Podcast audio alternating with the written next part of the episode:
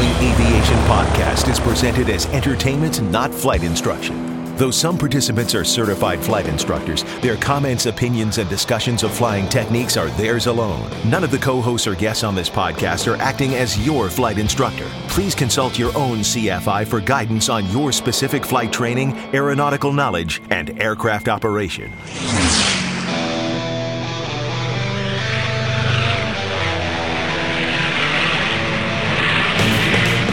This is the Stuck Mic Avcast, an aviation podcast about learning to fly, living to fly, and loving to fly. Welcome back to episode 299. You know, during my decades of volunteering with various organizations like Sun and Fun, I've really been blessed with the ability to view in person Soviet MiGs and have always wondered what it'd be like to fly one, well, let alone even own one. Today, we're going to answer that question. joining me on this episode is Paul Entrekin, owner, author of Mr. MiG, the real story of the first MiG owner in America. Uh, Paul's life, you know, is truly an example of how following your dream and pursuing your passion can lead to some amazing outcomes in your life and really in your dreams. And you know, dreams can come true. And we're going to talk a little bit about that. Let's do the pre flight. Before we start, though, please visit our sponsor, aviationcareerspodcast.com, and check out the scholarships there. aviationcareerspodcast.com slash scholarships, and you might get one for free by going to aviationcareerspodcast.com slash free and also aviationcareerspodcast.com slash pay it forward. All those wonderful people out there that have paid it forward. We have over $120 million in scholarships in there. Who knows, you may win a scholarship to fly something like a fighter jet. Now entering cruise flight. Well, Paul, again, welcome to the show. This is so exciting to have you on today. I've watched your act, and uh, I've I've always been enthralled by MiGs. I've walked around them, seen them at shows, even walked up and touched one, uh, and I, I just could not imagine being able to fly one, let alone own one. Thank you, Carl. It's a pleasure to be here. I really appreciate you having me on today.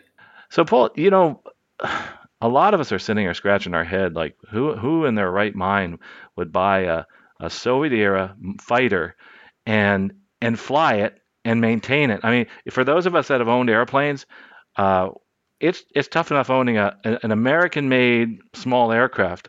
I could not imagine what it's like to go through the parts and and uh, and trying to keep this thing up and flying. So why why would you consider owning a MiG? I mean, let, uh, let alone a Warbird. I mean, this is amazing. What a journey this must have been going through the process of of looking for one and and what just motivated you to do that. That's that's a really great question, and uh, I hope I've got a really great answer for you. When I left uh, active duty in the Marine Corps in the mid '80s I had made a decision to get into the air show business. And I'd been teaching aerobatics uh, at uh, flight school here in Pensacola and really, really loved that and felt that it was something that I was very good at. I'd done a lot of static displays at air shows with the T 34 Charlie and had gotten to know a lot of the civilian performers pretty well. So, as a second career, that sounded very appealing to me. But as we all know, to get into the air show business and to be successful and stay in the air show business, you have to have some kind of a niche, something that separates you from the pack and gets you some notoriety. Uh, I was not a world aerobatic champion. I didn't have a a special background of any kind to lean on, and I had purchased a Pitts S2B, brand new from Christen Industries out in uh, Afton, Wyoming and was working up my routine when I got a phone call from a good friend who was a snowbirds pilot with the Canadian Snowbirds. And he said, I think I might have found your niche for you. And I said, What is it? He said, Well, I read an article in Canadian Aviation Magazine that a fellow up here in Canada is going to import some MiG 17s. He said, Man, if you could get a hold of one of those, you could write your own ticket we both had a laugh about that. And I said, "What do you think the chances are that that that those aircraft are really going to show up?" And he goes, "Hey, it's worth a phone call." I said, "It is." So on a lark, I called this guy up in Canada, talked to him. Uh, he was of Chinese ancestry, but had connections uh, since we had normalized relations with China. And he was going to import five MiG 17s, but he had to bring them into the States He could not bring them into Canada, it was illegal up there. And he was bringing them into a little airport up in the Northeast. And I asked him a few questions, and he sounded legitimate. But the most important question that I asked him was, How about maintenance? And he said, You're on your own. And I went, Ooh, that could be a deal breaker. So after we spoke, I thought about how I might be able to maintain a MiG 17. And like most of us back in those days, I had a little Rolodex file of business cards, and I pulled one out from a gentleman that I had met out in Chino, California, that ran the Combat Jet and Aerospace Museum. And I knew that they took care of T 33s and F 86s and all different kinds of warbirds. So I called this fellow up and told him that I was interested in maintaining this, this type of an aircraft and would that be something that he could handle. And so his follow on question before he answered mine was, well, What are you going to do with it? And I told him that I wanted to use it in the airshow industry.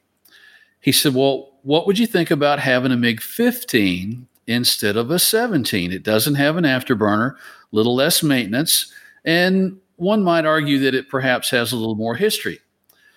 And I said, Well, uh, I would consider that too, but where in the world am I going to find one of those? And he said, Well, Paul, I just happen to have five of them. They're sitting on the dock in Long Beach right now, getting ready to go through customs. I said, You're kidding. He said, Nope. And you will be the first guy. And I thought, Well, there's my niche. There's my ticket. So I hopped on a Delta jet. I flew out to California, met with this guy. Uh, made sure that it was legitimate, and we did a deal. And that's when the uh, the games began. Uh, it was very very interesting dealing with the FAA, trying to certificate the jet and trying to certificate myself because I was the first one. And the FAA was very reluctant, very resistant, and I don't know why, but they did not want to certificate this airplane. They they eventually relented and they said, We'll tell you what, you truck this jet out to a very remote place, and the most remote place that we could find was Mojave. You put 15 hours on it and bring back some data about the aircraft and don't kill yourself in the process, and we'll certificate you and the jet. And I said, okay, we'll do that. Now, what we had, Carl, were manuals that came from China that were Russian, translated to Chinese, with an attempt to translate them to English. So you can only imagine what was lost in translation. They essentially read like comic books. For example, in case of fire, wish fire. That was really helpful. So I became a fledgling test pilot. Now, now, granted, as most of us that that know a little bit about warbird history are aware that we had had uh, some clandestine MiGs flying in this country out of Tonopah for quite a while with a special test and evaluation squadron. And some guys got to go out and, and fight these guys. And they had the benefit of the government and all the resources, not to mention the classified data that had been acquired when we initially tested the uh, the jet that Ken Rowe defected in over in, on, in uh, they tested it in Okinawa be tested, and he defected from Korea. So the the, uh, the Air Force squadron had that advantage. We had to start from scratch. So I would take a test card up, and with the data that the uh, the guys were, were looking for, I came back and we put the manuals together, and uh, so we were the door kickers, as I like to say. We were the ones that that blazed the trail for everybody else that's flying MiGs in the free world right now. We were the first. Uh, I was the fledgling test pilot that put that data together. Uh, next thing I know, I was off to the races in the air show industry. So that's a very long winded way of describing to you how and why we got the aircraft. Wow. And so this came about uh, just were you looking for an opportunity for having a niche in the air show industry, and uh, someone said, "How about a MiG?" And I think that's that's pretty interesting, and uh, and it worked. I will say it worked. I mean, I uh, I, every time it flies by, I'm always fascinated. I don't know why I'm so fascinated by it. I think it, it you touch on two things there. Number one, it's different looking, and number two, you start thinking about the history. I think as you see your show, you start thinking about where this was used in the world and and what they did with this airplane. And a lot of people don't know that history. Um, there's uh, a lot of history both as a fighter, but also as a training uh, platform, uh, and that actually is something I think you go into a little bit in the in the book here. But to make it clear, though, you actually had a lot of experience doing some uh, flying in jets and fighters, uh, and uh, and test flying was not something that was totally foreign to you, was it? That's correct. I had done some other uh, test flights in different types of aircraft.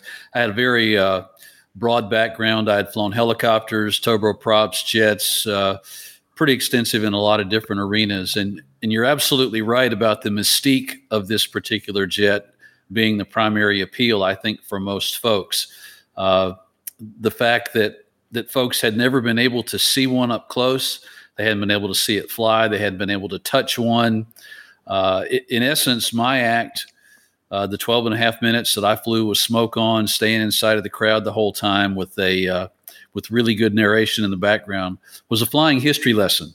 And uh, everybody seemed to enjoy that. So it was a wonderful way to make a living for three solid years. I did it full time in the air show industry and absolutely loved it. I love what you just said. It was a flying history lesson. And it truly is. And in general, air shows can be like that, but especially something so unique like this, I I think it's so important that we have people like yourself that are, are willing to become stewards of these aircraft, of these these warbirds, and enable us to experience history uh, through looking at it in the air in front of myself. You can see a static display many places, but how many people actually get to see the MiG 15 actually fly by, and and you get to actually fly, which is amazing and wonderful. Uh, where you know, as you've been talking about this, is there any opportunities for people to actually look at it and and get more information about the history of that aircraft? Well, one of the reasons that that I wrote the book was as I was acquiring information, I, I developed a pretty extensive library, and uh, at the time, I probably knew more about MiGs except the Mikoyan and Gurevich uh, Bureau in Russia itself. And the, the problem that I faced was there was so much inaccurate data out there. Uh, someone would write a book and profess themselves to be an expert. And so folks took that at face value and they thought, well, if it's in print, if it's in a book, it must be true. And there was so much bunk and hokum that had been presented to the public that a lot of that data was totally inaccurate. So after the dust had settled, I took it upon myself to to write the book, and as the subtitle says, it's the real story of the first MiGs in America. And I wanted to make sure that everybody had a basic background in uh, the Design Bureau and how the, the MiGs were first developed. But more importantly, once they came into this country, the whole process for getting them certificated and making them available to the public so that those of us in the free world could see them and enjoy them. And you've done a great job in, in that. And by the way, you can find this if you're, we have it in the show notes, but it's paulentrekin.com. You can find all about the books that he's written and also the videos and some older videos. Uh, and I thought the one uh, spot you did on lifestyles of the rich and famous, uh, for those of us that are a little bit older and remember that show was, was an awesome spot on, on the uh, show. Uh, and it's, it actually spurred uh, me to start uh, maybe realizing a dream that I've always wanted to do. I've been able to fly a warbird, but uh, never been able to fly a foreign warbird. So someday, uh, that's what I've put in my. And I always tell people, try to do something, you know, that that'll move you forward in, in your life, in your aviation life, and that's what I've decided to do. And you've done that for me. So one of these days, I'm going to get myself into a, a foreign fighter. I, I definitely will do that. Uh, but like, how would like someone say, no guts, no glory? Abso- absolutely, absolutely. Um, so you've so you had this long, and we could talk for hours about your history and and everything you've done in aviation. You've done so much: airline pilot, military. You've been uh, uh, involved very much in charities, but then you shifted into this writing, and uh, which is and you've done a great job. Um, how did you how did you turn this like flying passion that you have into this passion for writing? That's that's a really really good question. And my first attempt at it was uh, for those of us that have served in the military and spent a lot of time away from home, uh, deployments and and other things, combat, uh, we miss a lot of holidays. We miss a lot of birthdays. and things like that. And I felt that I owed it to my kids to let them know where their dad had been all these times when I was away and they didn't know, and in some cases couldn't know where I was and what I was doing. So my first book was an attempt at writing a memoir, which was relatively successful, but uh, I fall on my sword at the beginning of the book and, and let the reader know that I'm no Hemingway and, and, and don't claim to be. But if, if they would like to read a, a faith based book that uh, where I'll tell a lot of stories about why I shouldn't even be here today, keep on reading and, and that they might enjoy it.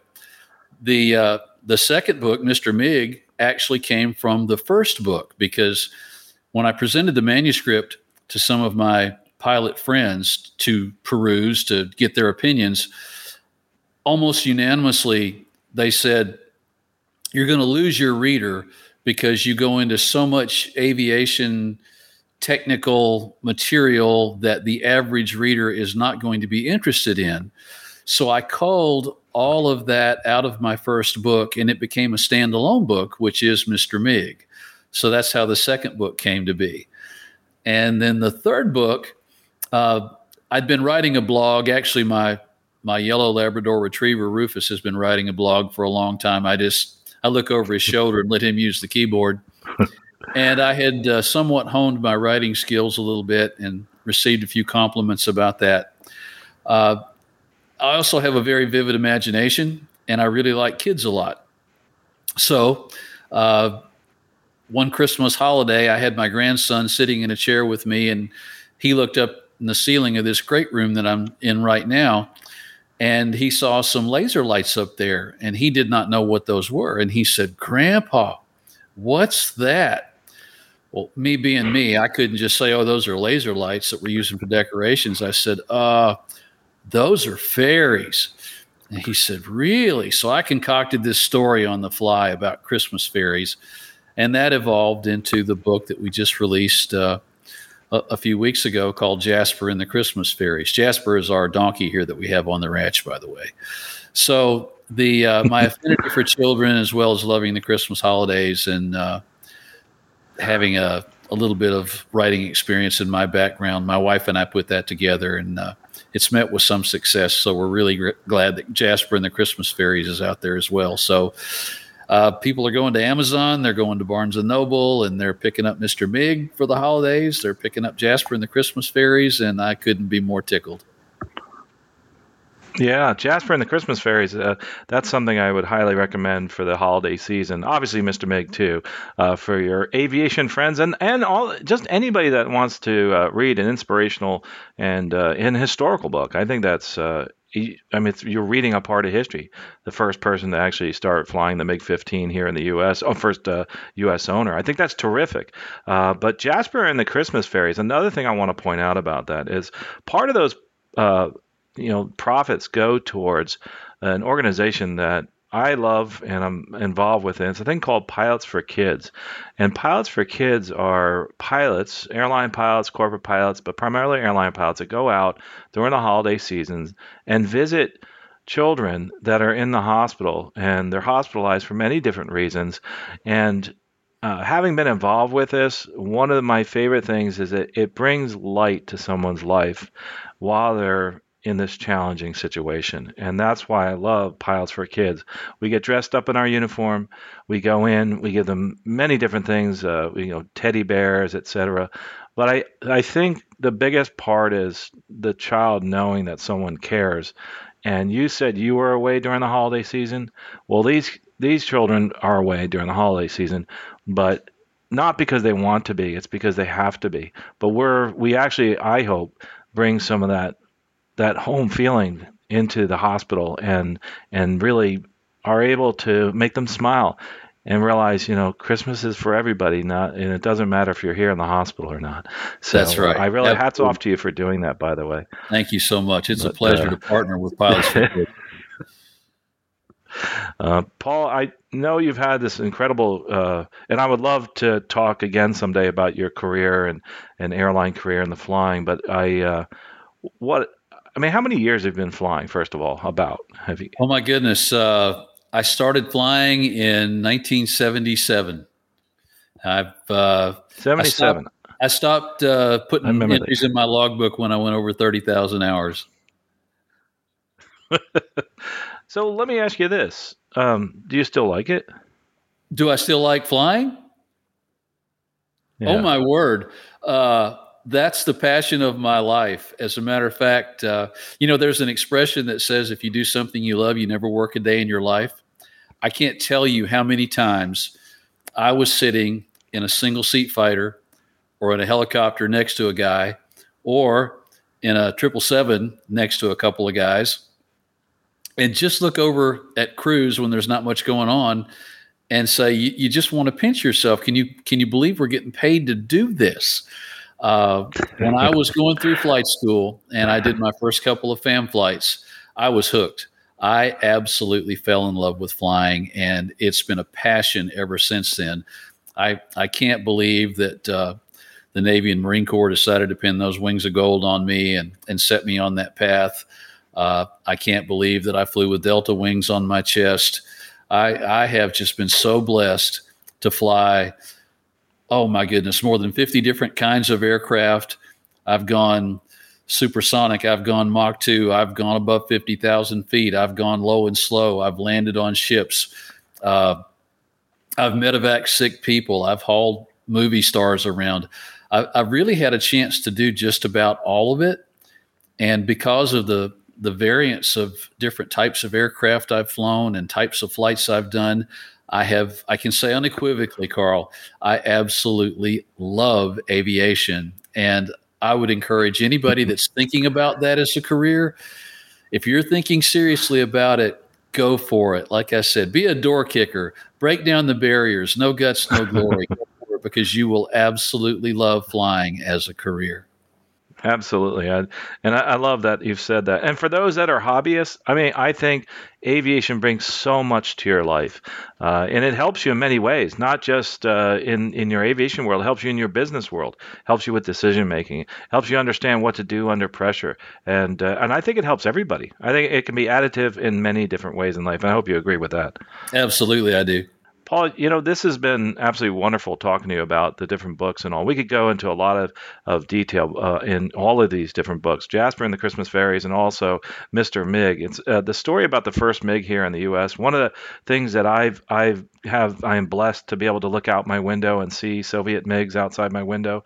Uh, there's not many people that get to to hang around those. Here's here I went from to add to that story. I went from somebody who's always wanted to see you know a Soviet aircraft up front and center, and now I get to see them all the time. I don't get to fly them, uh, but I, I get to fulfill that dream in other ways. And so can you. And so can anybody out there fulfill that dream. You have to define what that dream is. Paul has had a wonderful life uh, and his flying career and his flying life as a hobbyist. And also, you can too. I mean, whether you're just thinking about getting a, a private license or becoming a glider pilot, uh, this world of aviation is an incredible aviation an incredible journey and it's also an incredible community. Because no matter if you're someone who's a, a student pilot or you're someone like Paul with 30 over 30,000 hours we we all become one in this, this wonderful all-inclusive community. And uh, and that's why we you can actually walk up to Paul at an air show and start talking about this this airplane and have something in common. And it really does bring the world together uh, aviation. That's what I love so much about it Absolutely. It's it's a life changer. It really, really is. If you really. once you slip the surly bonds and you get that into your blood, it will change your life. Absolutely. Well, Paul, this has been awesome. Is there, uh, as far as uh, maybe moving forward in your life, uh, you've done so much. It's uh, what's the next? I can't see you sitting still. So, so what's what's the next adventure in your life? That's a really good question as well. Uh, you, have got a bunch of those in your quiver today. Good, good on you, Carl. Uh, at, at, this stage, uh, I, I, have retired uh, to Northwest Florida. I have a, a, beautiful ranch here with some Texas Longhorns and some Clydesdales. So I, I run the ranch every day, which I really enjoy doing. Uh, I have another book in me, I think. Uh, I'm in the process of, of working on that right now, and I hope to have it out sometime next year. Uh, hopefully, we'll get to talk again about that one when it comes out too. Uh, I'm very, very busy with uh, with my church and a couple of charitable organizations here in the Pensacola area. Uh, my current passion is working with Veterans Memorial Park in Pensacola. Uh, I just, I absolutely love the mission of of that group of folks that maintain this pristine, very unique place in downtown Pensacola that I'm, I'm just so fortunate to be able to serve there. So, between uh, being a servant leader in different areas, uh, that keeps me plenty busy. But as far as the next adventure, uh, I think the most adventurous that I'll be is probably uh, uh, putting myself out there with the next book. So we'll have to wait and see how that goes. It, it will be an adventure, I'm sure. Absolutely. We can't wait to talk to you about that one, too. Uh, before I let you go, though, there's one thing that's been uh, in the back of my mind. Uh, you this is a historic aircraft that you've restored. Um, generally, if someone's thinking about this and uh, in purchasing, say, a historic aircraft, you know, what advice would you give to somebody who's had that thought of, hey, maybe I'll I can do that. It may not be a MiG, of course. It could be a Stearman, etc. Um, and moving forward in their lives. I mean, looking at Mr. MiG, I think that's a great start. Read the book; that'll help you with your journey. Um, what would you tell somebody if they're just getting started and looking into that field of owning a historic aircraft? It's imperative that whatever entity you purchase that aircraft from is reputable. You need to make absolutely sure that you're not getting a pig with lipstick on it. Uh, don't don't judge it by the paint job. Don't don't judge it by how well it looks sitting out on the ramp. Uh, and maintenance is going to be absolutely critical. If you want to enjoy it and keep it flying, you need to make sure that you've got a, a good, reliable mechanic in your area that can help you with that if you're not a certified A&P yourself. Um, but probably most importantly, is choose something that fits your your skill level and your comfort level. Uh, in other words, if you hear a good deal about an F 86 or a MiG 17. Uh, if you don't have the kind of background that would make you very comfortable hopping into that thing and firing it up and taking it out and flying it, don't do that. Start start smaller. Uh, maybe consider a T thirty four Bravo type of a warbird, or uh, but make sure that you get good training. Make sure that you have a well maintained aircraft and somebody that can perpetuate that as you as you grow in your skill level and then if, if you get pretty good at that and you want to move up to something that's a little more high performance, then certainly do that. But but don't exceed your comfort level and don't exceed your skill level and make sure that you can get it maintained regularly and well. Absolutely great advice. Boy, that, that is terrific. Paul, I really appreciate you coming here today. And uh, first of all, you know, a shout out to Paul and his and his family. Uh, for uh, I I know there's it's not just you. There, there's a team behind you, and and that's a lot of times we we really have to say we really appreciate them uh, for actually putting up with us and putting up with our dreams and, and allowing us to have these these hobbies and uh, and uh, it really is uh, a blessing to have someone like you in this world uh, to show us that you know, if we can dream it, you know, we could do this. I mean, you could too, draw, you know, fly one of these aircraft. You could become a writer someday. Paul, who who I think never thought about becoming a writer, now is, has uh, some really great books that you have out there.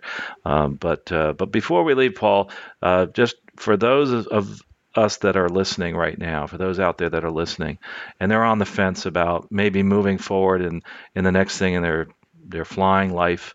Uh, what would you say to them as far as, gosh, you know, trying to get over that that next challenge in their life? I would. Uh, I, I'm a I'm a somewhat spiritual fella, and I would say uh, give it uh, give it some prayer.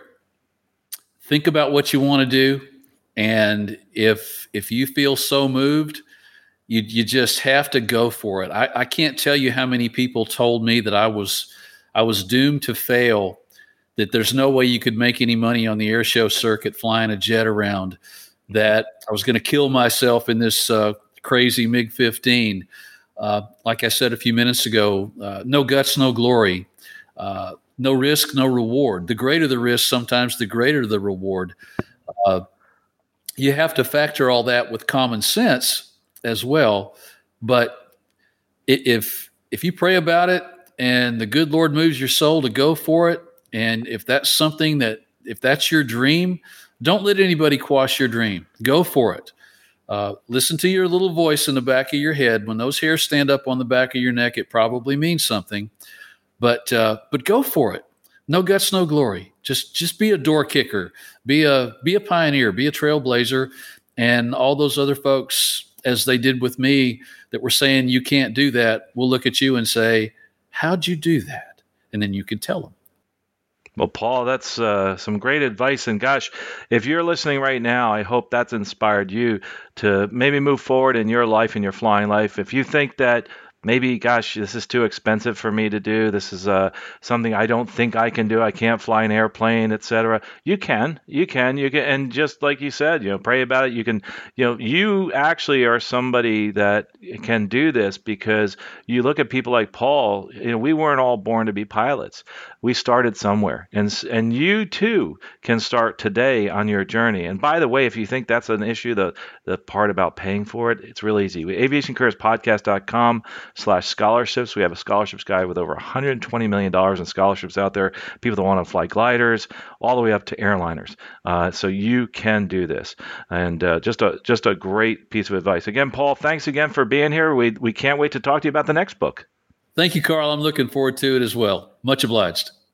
And for those listening right now, what I want you to do is after this is done, check out the show notes, or if you can remember this, paulentrekin.com, and you can find out more about all those books that we talked about. Uh, if you're into YouTube, there's a really cool video I highly recommend. I'll have a link to it in the show notes. Uh, it's a it's actually from the Lifestyles of the Rich and Famous. It's one of my favorite uh, uh shows. It's also uh, one of the favorite episodes was the one about the MiG, which is kind of really cool. You know, dreams do come true. I'm actually talking to the person that I actually watched on the show uh, over 20 years ago. It's actually probably more than that. And uh, so so that that can happen in life, and I think that's terrific. Also, check out some of the other links like Pilots for Kids. Uh, think about donating, especially during the, the holiday season. This comes out right before Christmas, and uh, and don't forget to look at paulentrekin.com. Uh, but uh, but most importantly, I hope we've inspired you to think about moving forward in your life, in your flying life, possibly your flying career, and and also since it's that holiday season. Uh, Merry Christmas and happy holidays to everybody out there.